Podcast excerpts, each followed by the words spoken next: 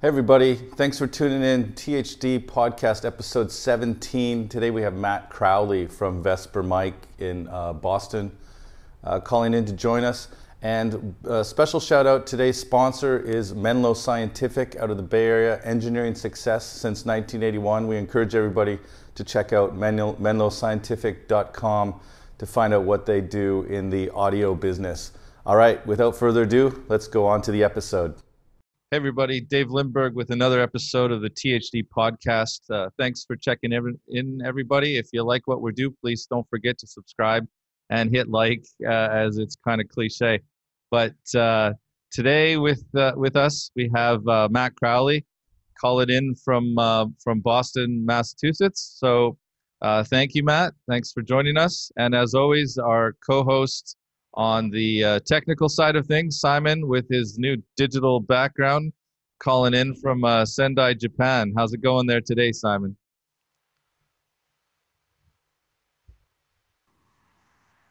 Very good, mate. And that's right. I'm testing out a green screen with video background, so it'll be interesting to see how well this works out.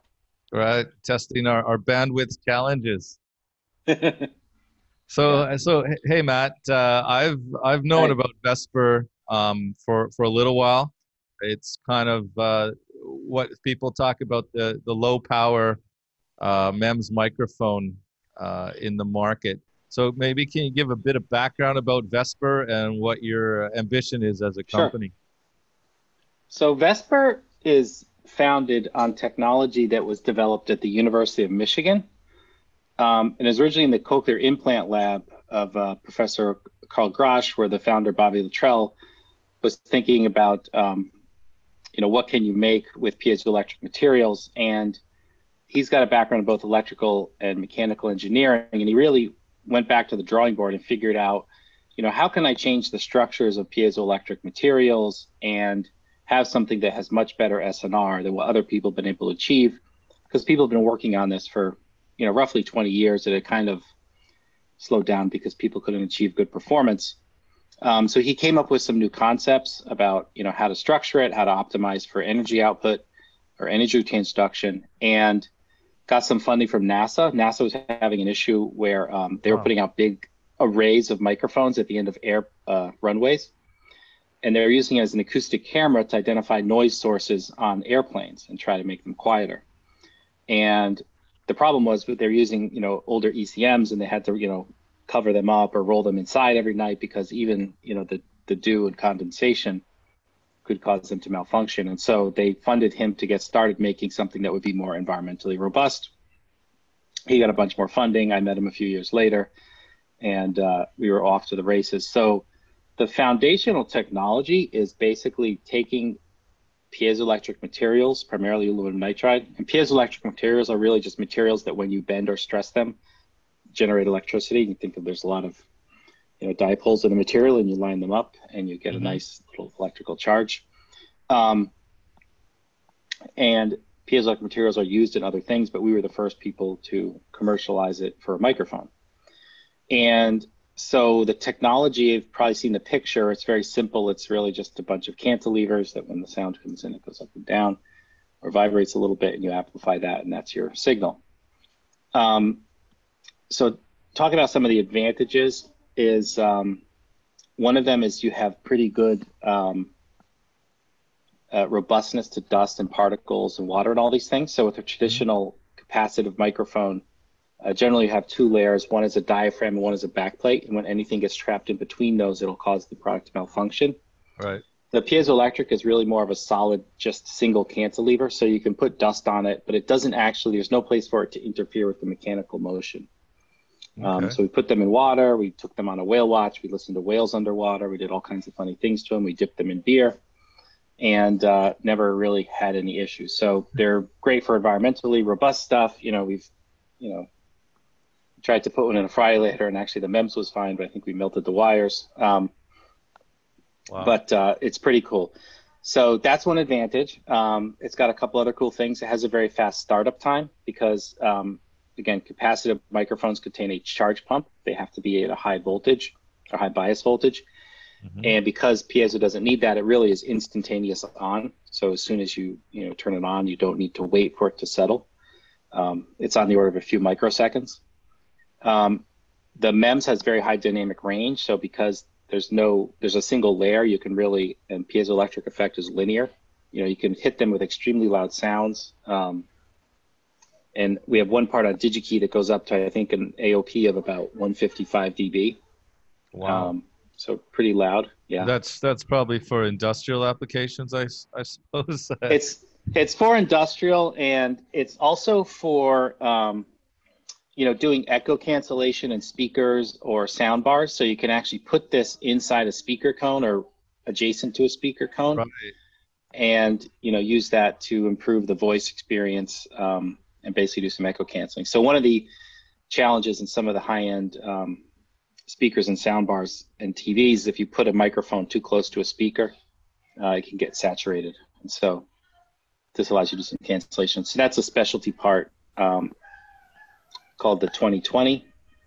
Um, and then we have our other cool thing, which is um, using the MEMS element to effectively gather sound energy or take sound energy and turn a system on from being asleep.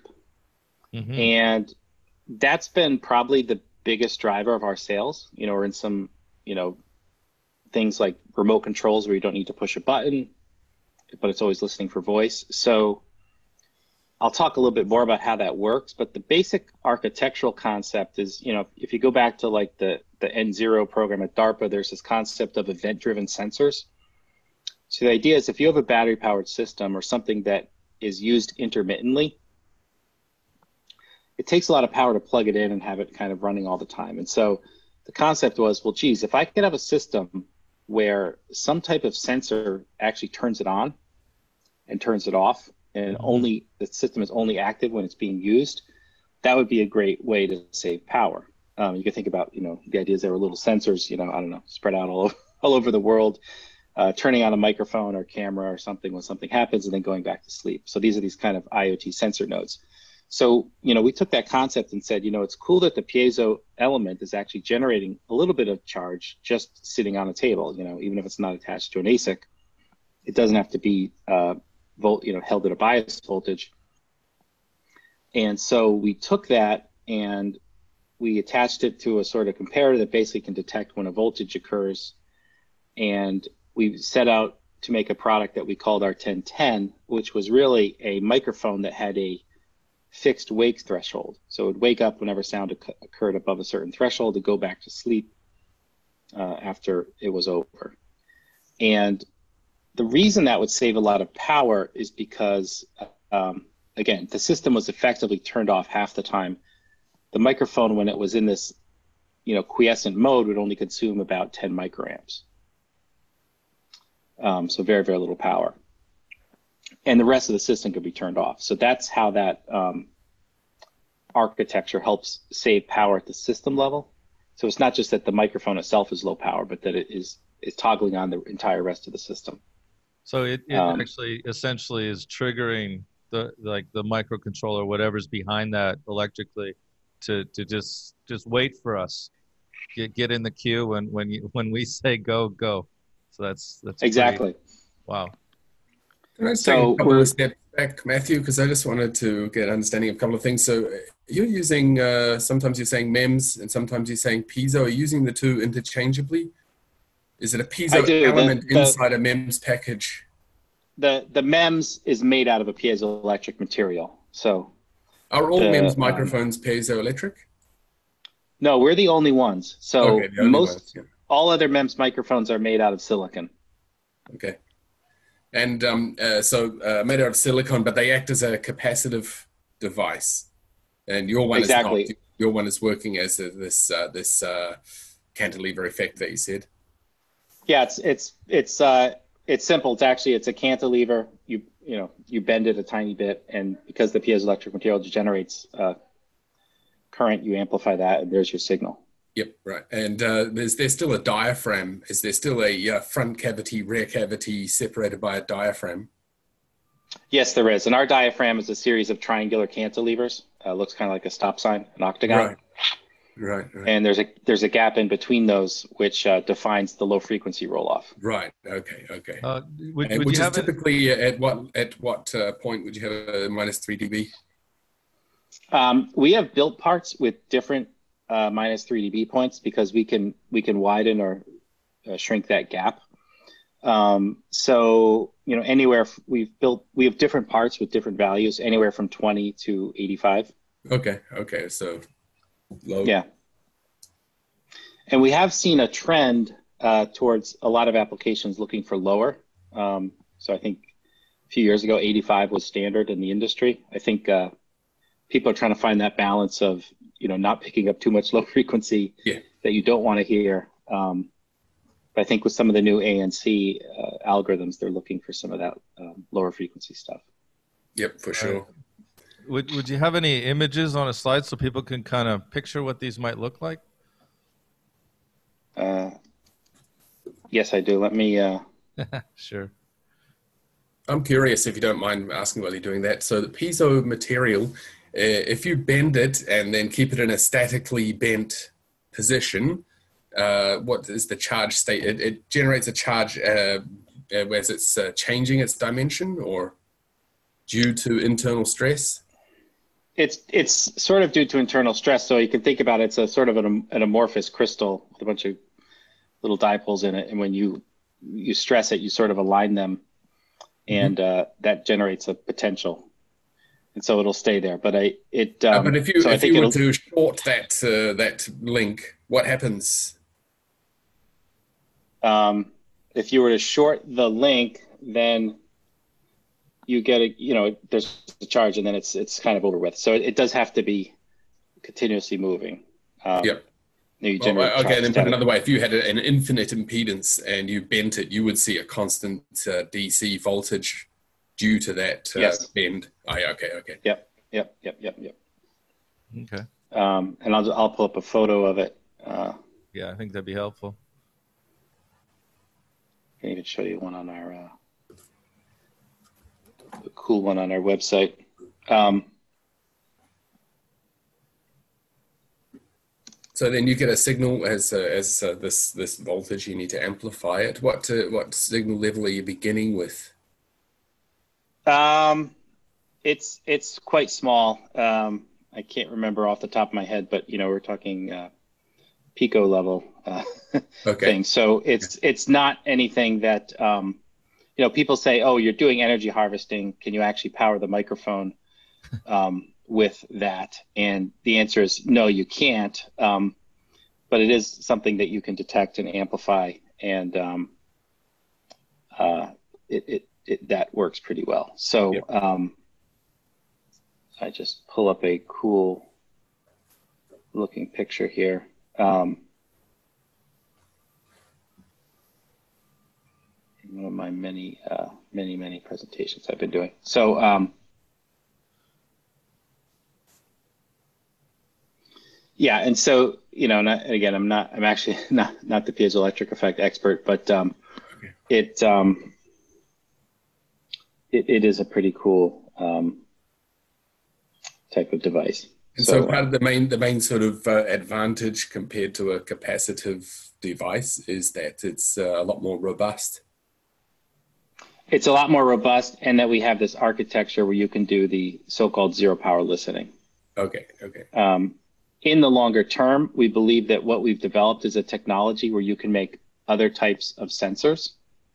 Um, you know, so in the future, one of the areas we're looking at is something like, for example, a more of a uh, a voice accelerometer or bone conduction type of microphone, Ah, um, which we're actually seeing become popular um, in the uh, in, in the TWS headset space. So we're we've gotten pretty interested in that space. It seems to be one of the fastest growing uh, spaces in the uh, entire consumer electronics industry, and um, you know that one is. Uh, is this is this uh, technology tied up to Vesper? So when people go shopping, that they can only call you guys? yeah, yeah, yeah. We're the only ones that sell this. Um, Okay. You know, we had looked at doing. We have distributors and people like that, but um, uh, little crash on my computer here. Um,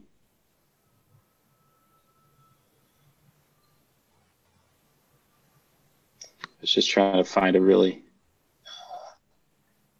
good picture of our part. It actually might be easiest to go um, to our website, but um, it's uh, I, I, would say those those are the big advantages, and so we uh, right now on in terms of SNR, I think we are. Um, I'll just I'll show our uh, some pictures on our website. I think um, right now our SNR is, uh,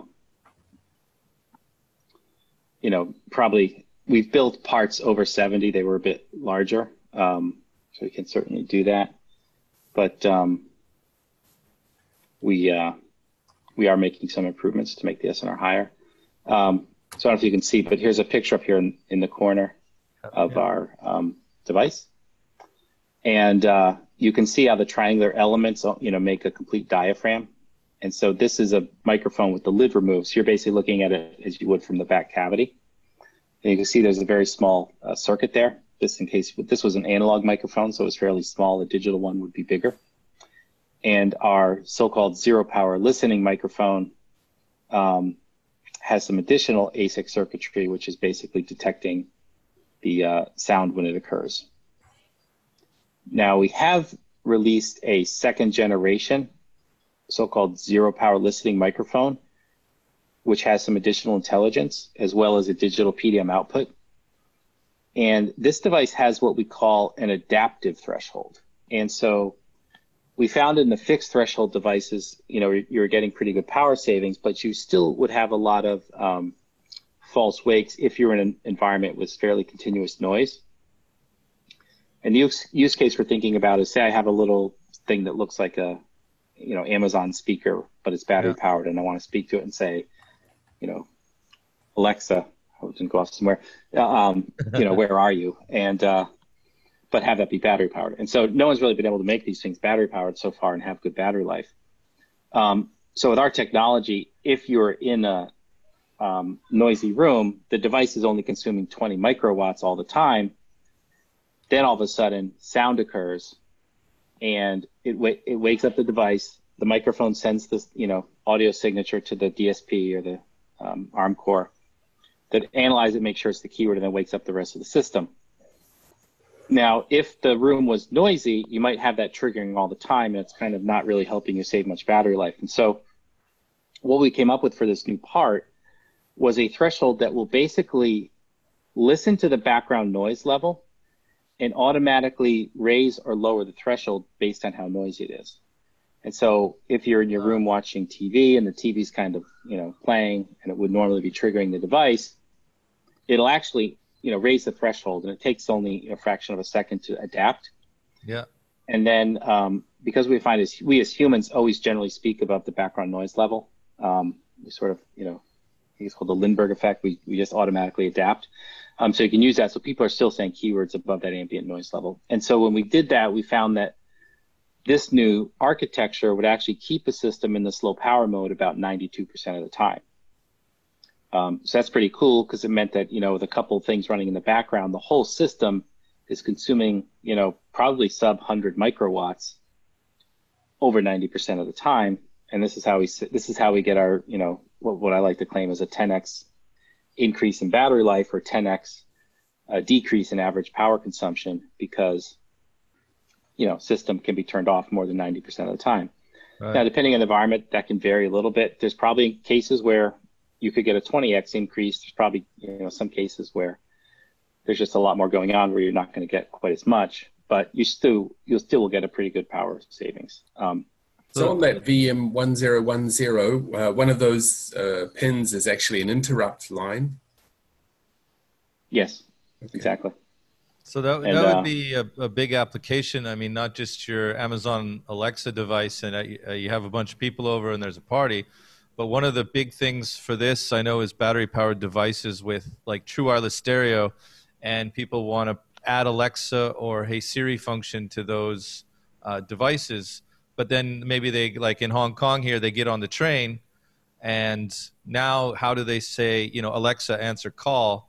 without over the noise floor of, of the train and all the people on it. And so that yeah, I've been in some projects for these things and basically hadn't gone forward yet because of how to deal with those environments. So this sounds like you might have, you know, licked it. This this would definitely be helpful, and I can give you a preview. We do have another product coming out um, that we started sampling, um, which is what we would call a voice accelerometer, or sort of like a bone conduction, mm-hmm. and it actually uses a very similar structure to our normal in-air microphone. However, it's uh, it's lower bandwidth. It's about a three kilohertz peak. And so this is really optimized to detect your voice through your skull. And so I'm sure you're familiar with, you know, some of the higher end bone conduction systems. This is something that's, you know, priced in the same realm as a MEMS microphone. Um, has pretty good sensitivity. It's an analog output, and it's going to be quite um, low in power consumption. And so we are hopeful that the use, some of the use cases you just described, that would be a nice complement to the microphones because um, effectively we said, what's the use of this device?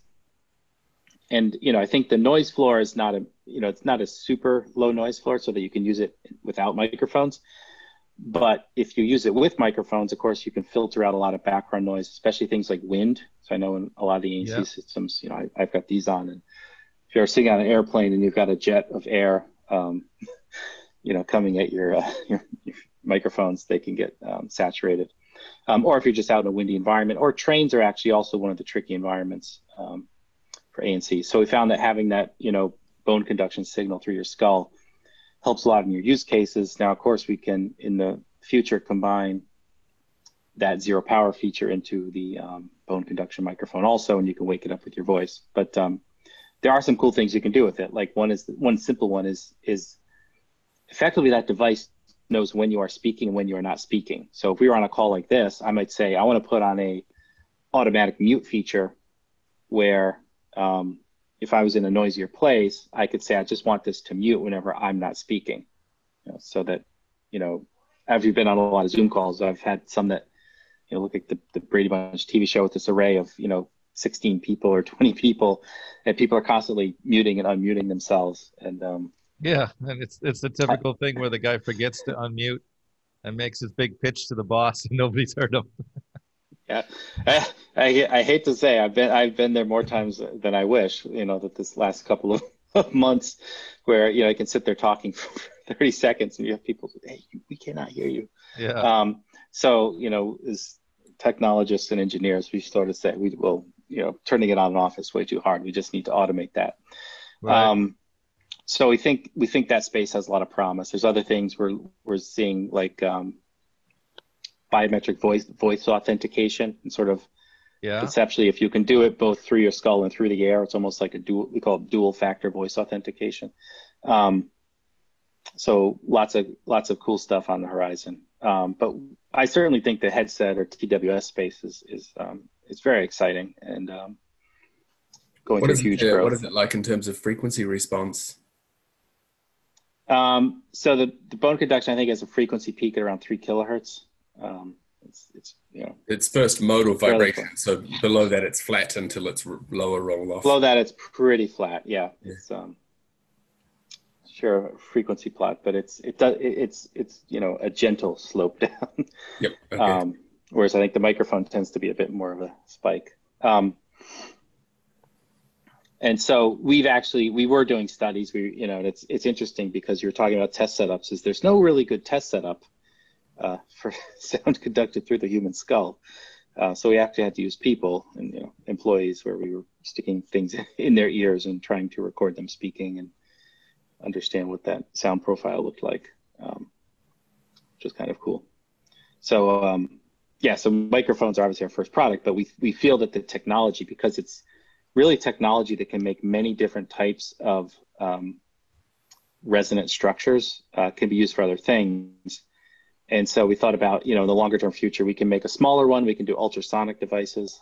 Um, people want to use those for proximity sensing or things like that. Um, you can also use the technology to obviously make speakers. Um, obviously, you know, something very small that might be replaced replace the balanced armature. Um, so that's another area of interest in the long term future. So we think, you know, the TWS is is a very sensor heavy um, device, mm-hmm. and it mm-hmm. needs low power. It needs pretty um, high quality devices. and needs really good performance. And um, I, I, always give my pitch if I'm talking to some people say, you know, the TWS it's like having a it's like having a smartphone worth of sensors per ear. Um, which if you if you look at you know a high end device like AirPod Pro, I mean, there's um, there's three microphones. There's a voice accelerometer. There's a normal accelerometer, um, and most you know most flagship phones have three microphones or occasionally four. So it's um, certainly and, uh, a nice commercial opportunity. And what kind of footprints on the PCBA are we talking about? They look pretty small from here, but uh, with the like AirPods Pro, you don't have a lot of real estate. So uh, what are we talking about for a footprint? Yeah, so some of our older products are um, you know 3.76 by 2.95. Our newer products, um, I think we have stuff where we're trying to uh, you know get below two millimeters a side. I think we're down to about almost around two by three. Um, and so small size is definitely important, as is as a Z height below one millimeter. Um, is is that going to be similar to a traditional MEMS where it can affect uh, the range, the frequency range? The um, yeah, so the piezo MEMS is um, in terms of the impact to the package size and back cavity volume, it is similar. Um, in fact, we think you know as MEMS are getting better, someday you're going to have a limitation of back cavity volume more than uh, the MEMS in terms of achieving SNR if we if you project out five years. Okay. Um, so it is similar for us. If we make a package bigger, the performance overall is generally better. So there's there's also a challenge for us when you go to small form factors in uh, you know increasing the noise and, and changing the uh, frequency response. Um, when you talk about um, SNR, are you kind of using that interchangeably with sensitivity, let's say, so that you package the two meanings into one? Yeah, I think for us, um, we certainly think uh, SNR is um, the more, you know, we have amplifiers in our microphones, so we can we can do we can have programmable sensitivity, but the SNR, of course, is more inherent to the product. And uh, the um, as we continue to develop our technology, we're looking at improving the piezo films to increase the sensitivity. And for us to increase the sensitivity requires um, basically a stronger piezoelectric effect, so more energy for the same amount of motion. And uh, what we're seeing is there are new piezoelectric materials coming online that have much uh, higher uh, piezoelectric constant than the uh, ones we used originally. In fact, we're already on our second generation. So I think our first microphones were probably around 61. Now they're, you know, 65, 66. And we could see a path getting above 70 again in a fairly small package. Um, and then for us, the noise is really, it's also more of a piezoelectric film characteristic. Um, whereas I think in some of the capacitive microphones, the noise uh, limit is the um, squeeze film damping between the two, the diaphragm and the backplate. Um, so basically, you know, pushing that air in that you know Just one micron sensitivity yeah. for a minute though. Uh, so the uh, your classic um, uh, Electret capsule microphone, they would have like a minus thirty eight dB uh, volts. Uh, yeah. Of sensitivity, and then the MEMS microphones also were set at about the same level, even although they had an amplifier inside, so you could choose anything. Is there just a conformity to uh, a kind of a de facto standard, or is there another reason why they was uh, um, that level? 12 and a yeah, half, so we were, uh, 12 and a half volt millivolts per Pascal is the one. Yeah, so I think originally it was that was the convention. It was to make it compatible um, and to minimize the amplification. What we have seen, and we've actually done a lot of, you know, we talk to chip partners and say, so what's the actual optimal value? And um, it depends a little bit on whether so whether you have an analog or, or, digital microphone, but say it's an analog one, it depends on the noise floor of the ADC. Um, so we have seen um, some digital microphones going to lower sensitivity. And the reason they do that is to get uh, basically a wider voltage rail so you can have higher AOP. Um, so yep. you don't have the, the clipping. And there's a little bit of a design challenge, of course, to make the sensitivity lower, but not um, make the SNR worse. Um, but uh, you know, we we also are are developing things with. Um, uh, we're seeing this trend towards some lower sensitivity to get that little bit more AOP. I, I don't think you can go incredibly low, um, but that is a desire. And I think yeah. you know so if you, we're if you have a 150 dB uh, AOP microphone, then your uh, 94 dB SPL voltage has to be actually really tiny. I don't know. I wouldn't do the calculation, but it would have to be uh, one millivolt Yeah. or less. In fact, yeah. So that's a special part, and so that one we actually also had to take down the SNR a, a little bit actually. Yeah. Um, and uh, I can't remember what the um, output voltage is, but um, it. Uh, of course, we have our data sheet here, but um, uh, it, um, it we, we did have to basically knock effectively knock down the signal. Yep. So that that microphone, uh, we effectively shifted the operating range to higher, so it doesn't really work well at low SPL. right? So it is kind of a specialty product. Um, however, in the future, we can take that and you know we're looking at doing things like moded products where you know something can automatically shift to a a different um, you know voltage rail when when the uh, sound level gets too high. Right. So um, it and I think when people talk about AOP, um, one interesting point is there's the AOP of the MEMS and the AOP of the ASIC, and the the ASIC is generally limited by you know ultimately the supply voltage. Um, you know you're eventually going to hit the rails. The MEMS, in the case of a lot of the capacitive ones, you, you have cases where actually the diaphragm physically strikes the backplate. And, you know, that's kind of a worse overload because you can actually have sometimes electrostatic capture where things get stuck, um, Oh.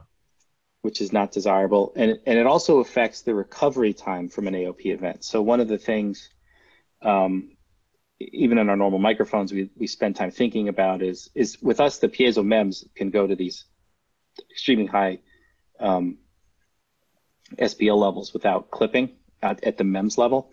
Right. Just to, define just to clarify, that's because there is no backplate. There's because there's no backplate, so the thing just it's just swinging and it's a it's a linear effect.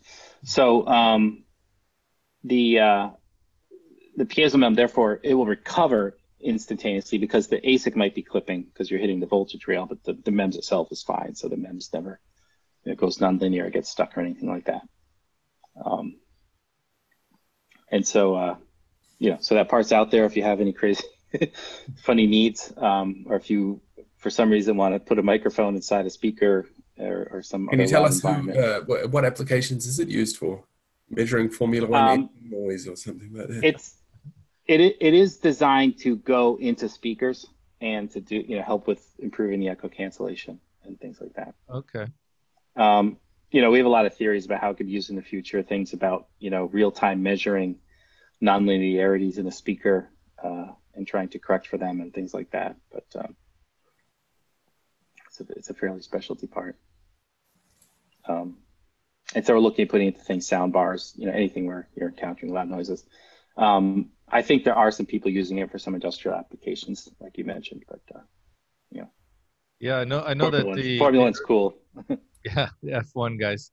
Uh, I know that it was an issue early days where people wanted to add things like Alexa and the the wake word guys into soundbars, but they just couldn't. It, just trying to tackle that with the the noise floor coming out of the soundbar was uh, almost a non-starter a few years ago. Yeah. So I guess this has become reality now. That eh, do, you- do you- would that then commercially see that because the, the feature is the smart speaker in the center of the home. So now, based on using a Vesper microphone, would people be able to just buy a soundbar and then they, they don't have to buy this additional product potentially?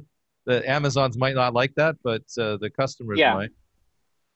Yeah, so you, you could do that. So I think voice and sound bars and voice and TVs is something people are looking at. You know, that product is is fairly new, so people are integrating it, and it, it is a bit more of a complex uh, task. hmm But these um, uh, it is a great microphone for that application. I I do find it's funny because um, a lot of the big voice assistant uh, giant companies think about it in terms of voice share, and um, it becomes a case where just because I have, um, you know, a good voice assistant in my TV doesn't necessarily mean I don't want to buy a speaker. And, and there's also commercial reasons. Th- those may be two different companies um, Yeah. that are just trying to sell you their thing. And so you might have several voice assistants in your home. And there's work about trying to make those more interoperable. But um, I think for the the hardware company, it's like, hey, I want to provide the voice assistant I want to provide, and um, I'm not going to worry so much about it. And I and I think as engineers, we always say, we go, well, be efficient if you just have a single speaker, and then you know through Bluetooth or something control all these other devices. Um, but what we found is it, it is a little bit easier just to let me just put a microphone in, in the thing I want to control, and um, I don't have that dependency potentially on someone else's um, infrastructure. Um, so, Yeah, you know, brand A, yeah, Yeah, and definitely low power. I mean, you talk about like uh, light switches or something like this, which are mains powered, but there's always this idea of like kinetic light switches or something, and you just want to talk to it. Um, yep, This kind of ultra low power, you don't need the Wi-Fi radio or Bluetooth radio, uh, or and so it just kind of overall re- reduces the power power pull on everything. So yeah. We we find there's a lot of home safety uh, and home Yeah. security cameras and things is another good application uh, where people are thinking about putting these things in their house and making them battery powered. Um, so for a lot of the smart home devices, the if you have to attach it to mains power, um, it, it does become a pretty big barrier to adoption. especially if you're assuming that you're actually yeah, especially if your house, it. Yeah, especially if your house is already built. Like uh, Yeah. like like new home builds in the U.S. That's an easy, you know, relatively easy thing to smart tech it out. But in, in Europe and other places in the world, it's was all renovation uh, homes.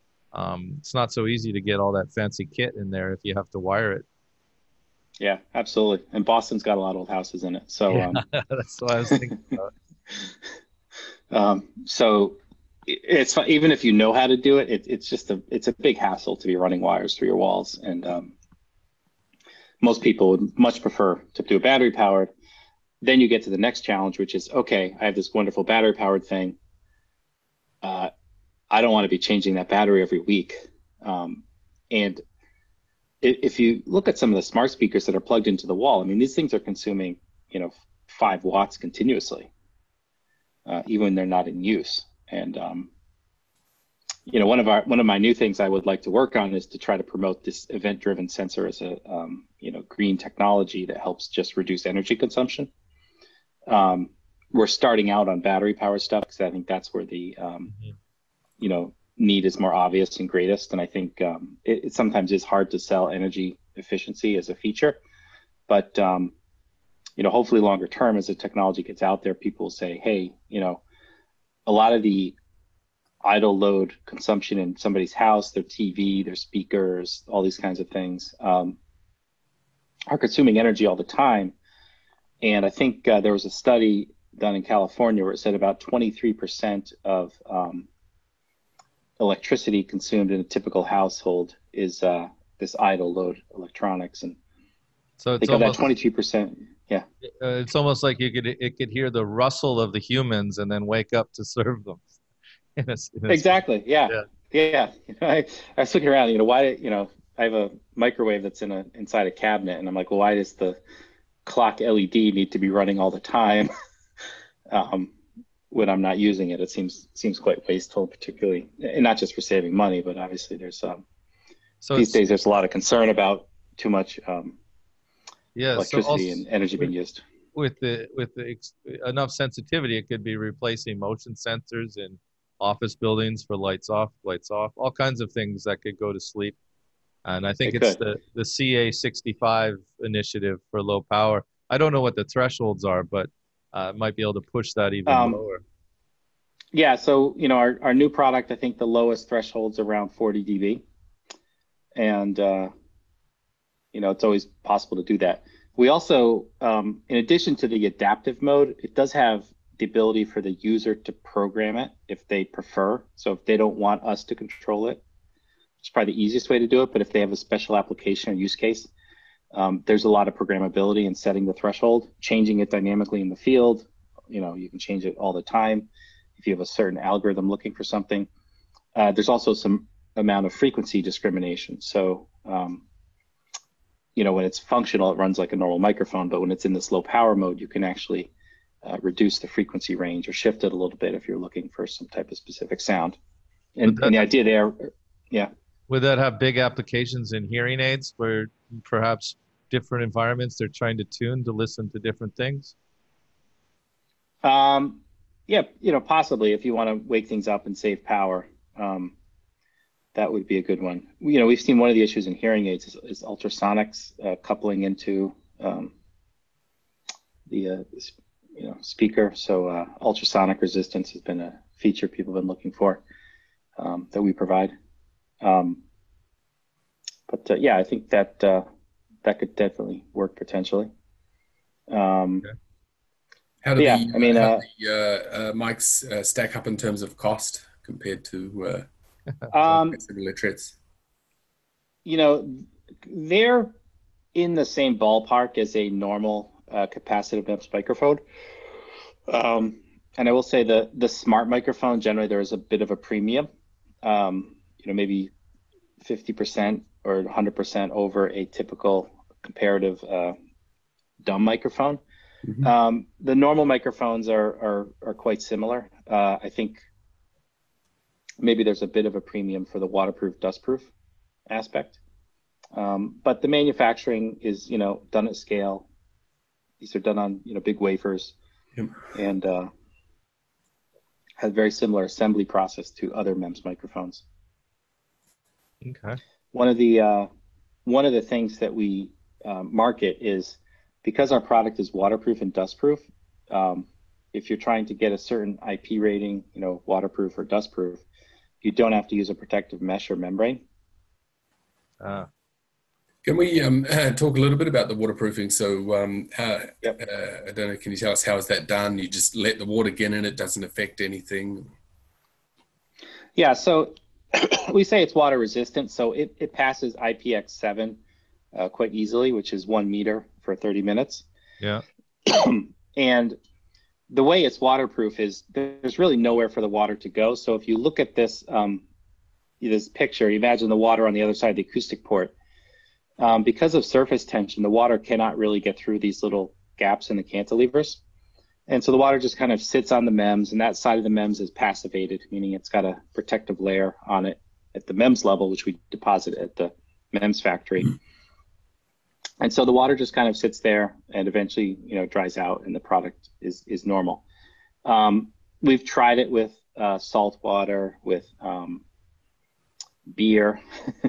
Yeah. Uh, there's actually a Carlsberg beer commercial, um, which I can send you the link that shows them uh, making a, a commercial called "The Sound of Beer," where they put our microphone inside the beer uh, yeah. Send us and uh, send us the link. listen We'll to the put it- bubbles. yes. Yeah. Send us the link. We'll put it in the Um, description below. And we did manage to record a little bit of whale on a company whale watch. So um, it's it's pretty tough. And uh, uh, the uh, if you brought it to an extreme depth eventually the water would push through and it Yeah. would go into the back cavity. Uh, that wouldn't really permanently damage the microphone but it would you know fill up some of the back cavity. And there is the risk that you could short something you know, bridges two wires or something uh, but it would come back eventually. Even Um, just a, so even just a droplet of water wouldn't flow down the acoustic port, would it? And It's fairly uh, small. The See- acoustic port's pretty small, um, but if the acoustic port does get filled with water, you can sort of tap in it; it comes out.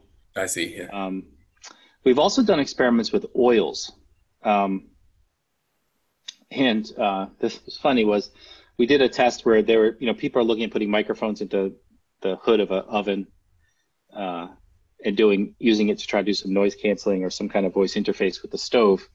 And of course, when you're cooking, you know, there's oil flying everywhere, and um, we put it over a little uh, thing of boiling oil, and oil jumped up. It got all over the MEMS element, and it didn't Yeah. uh, affect the performance at all. And then we filled up the acoustic port with oil. it actually it was beautiful. It flattened the frequency peak, but the rest of the microphone was great. I said it was like the the best uh, frequency response we've ever uh, produced was when we filled up the acoustic port with oil. So I like Yeah. it. a huge a huge benefit to i mean i've I, you don't know this matt but i did a lot of the nano coating previously on all the headphones from 2011 until today and it's always the microphone that's the barrier to get everything done sweat proof waterproof Uh, so it looks like Yep. you guys got the last step in the electronic circuit for protection which is exciting yeah, it it works pretty well, and we have put the parts through some of the nano coatings, um, and it it seems to be perfectly compatible. So we may not necessarily need it, but some customers Right. are saying, "Hey, if I'm just running my system through the nano coat uh, Yeah, process, the will rest damage the microphones?" No, it's fine. exactly. Well, yeah, no, the, and the the vacuum ones will. Yeah, so that's a good question. Is the vacuum pressure has that impacted any of the the piezoelectric uh, cantilevers? No, it doesn't. Um, not if you put it through stat. So we put it through some funny pressure cycling and things like that. Um, So yeah, And and just de- decrease decrease the pull of the vacuum. Don't pull the vacuum so fast. Okay, that's uh, yeah. I've got a lot of customers the uh, do that. if you're pulling a if you're pulling a vacuum, it will not affect the MEMS. I think the only case I was thinking about if you had a vacuum pick and you stuck it right over the acoustic port and you know kind of yanked it pretty hard, that um, that could be an issue. But if you just put it in a chamber and bring a vacuum, it won't it won't really do much. And I think I think with the capacitive part of the issue is the, is the again the membrane is kind of moving together, um, whereas ours you know just swings around and yeah, with with fine.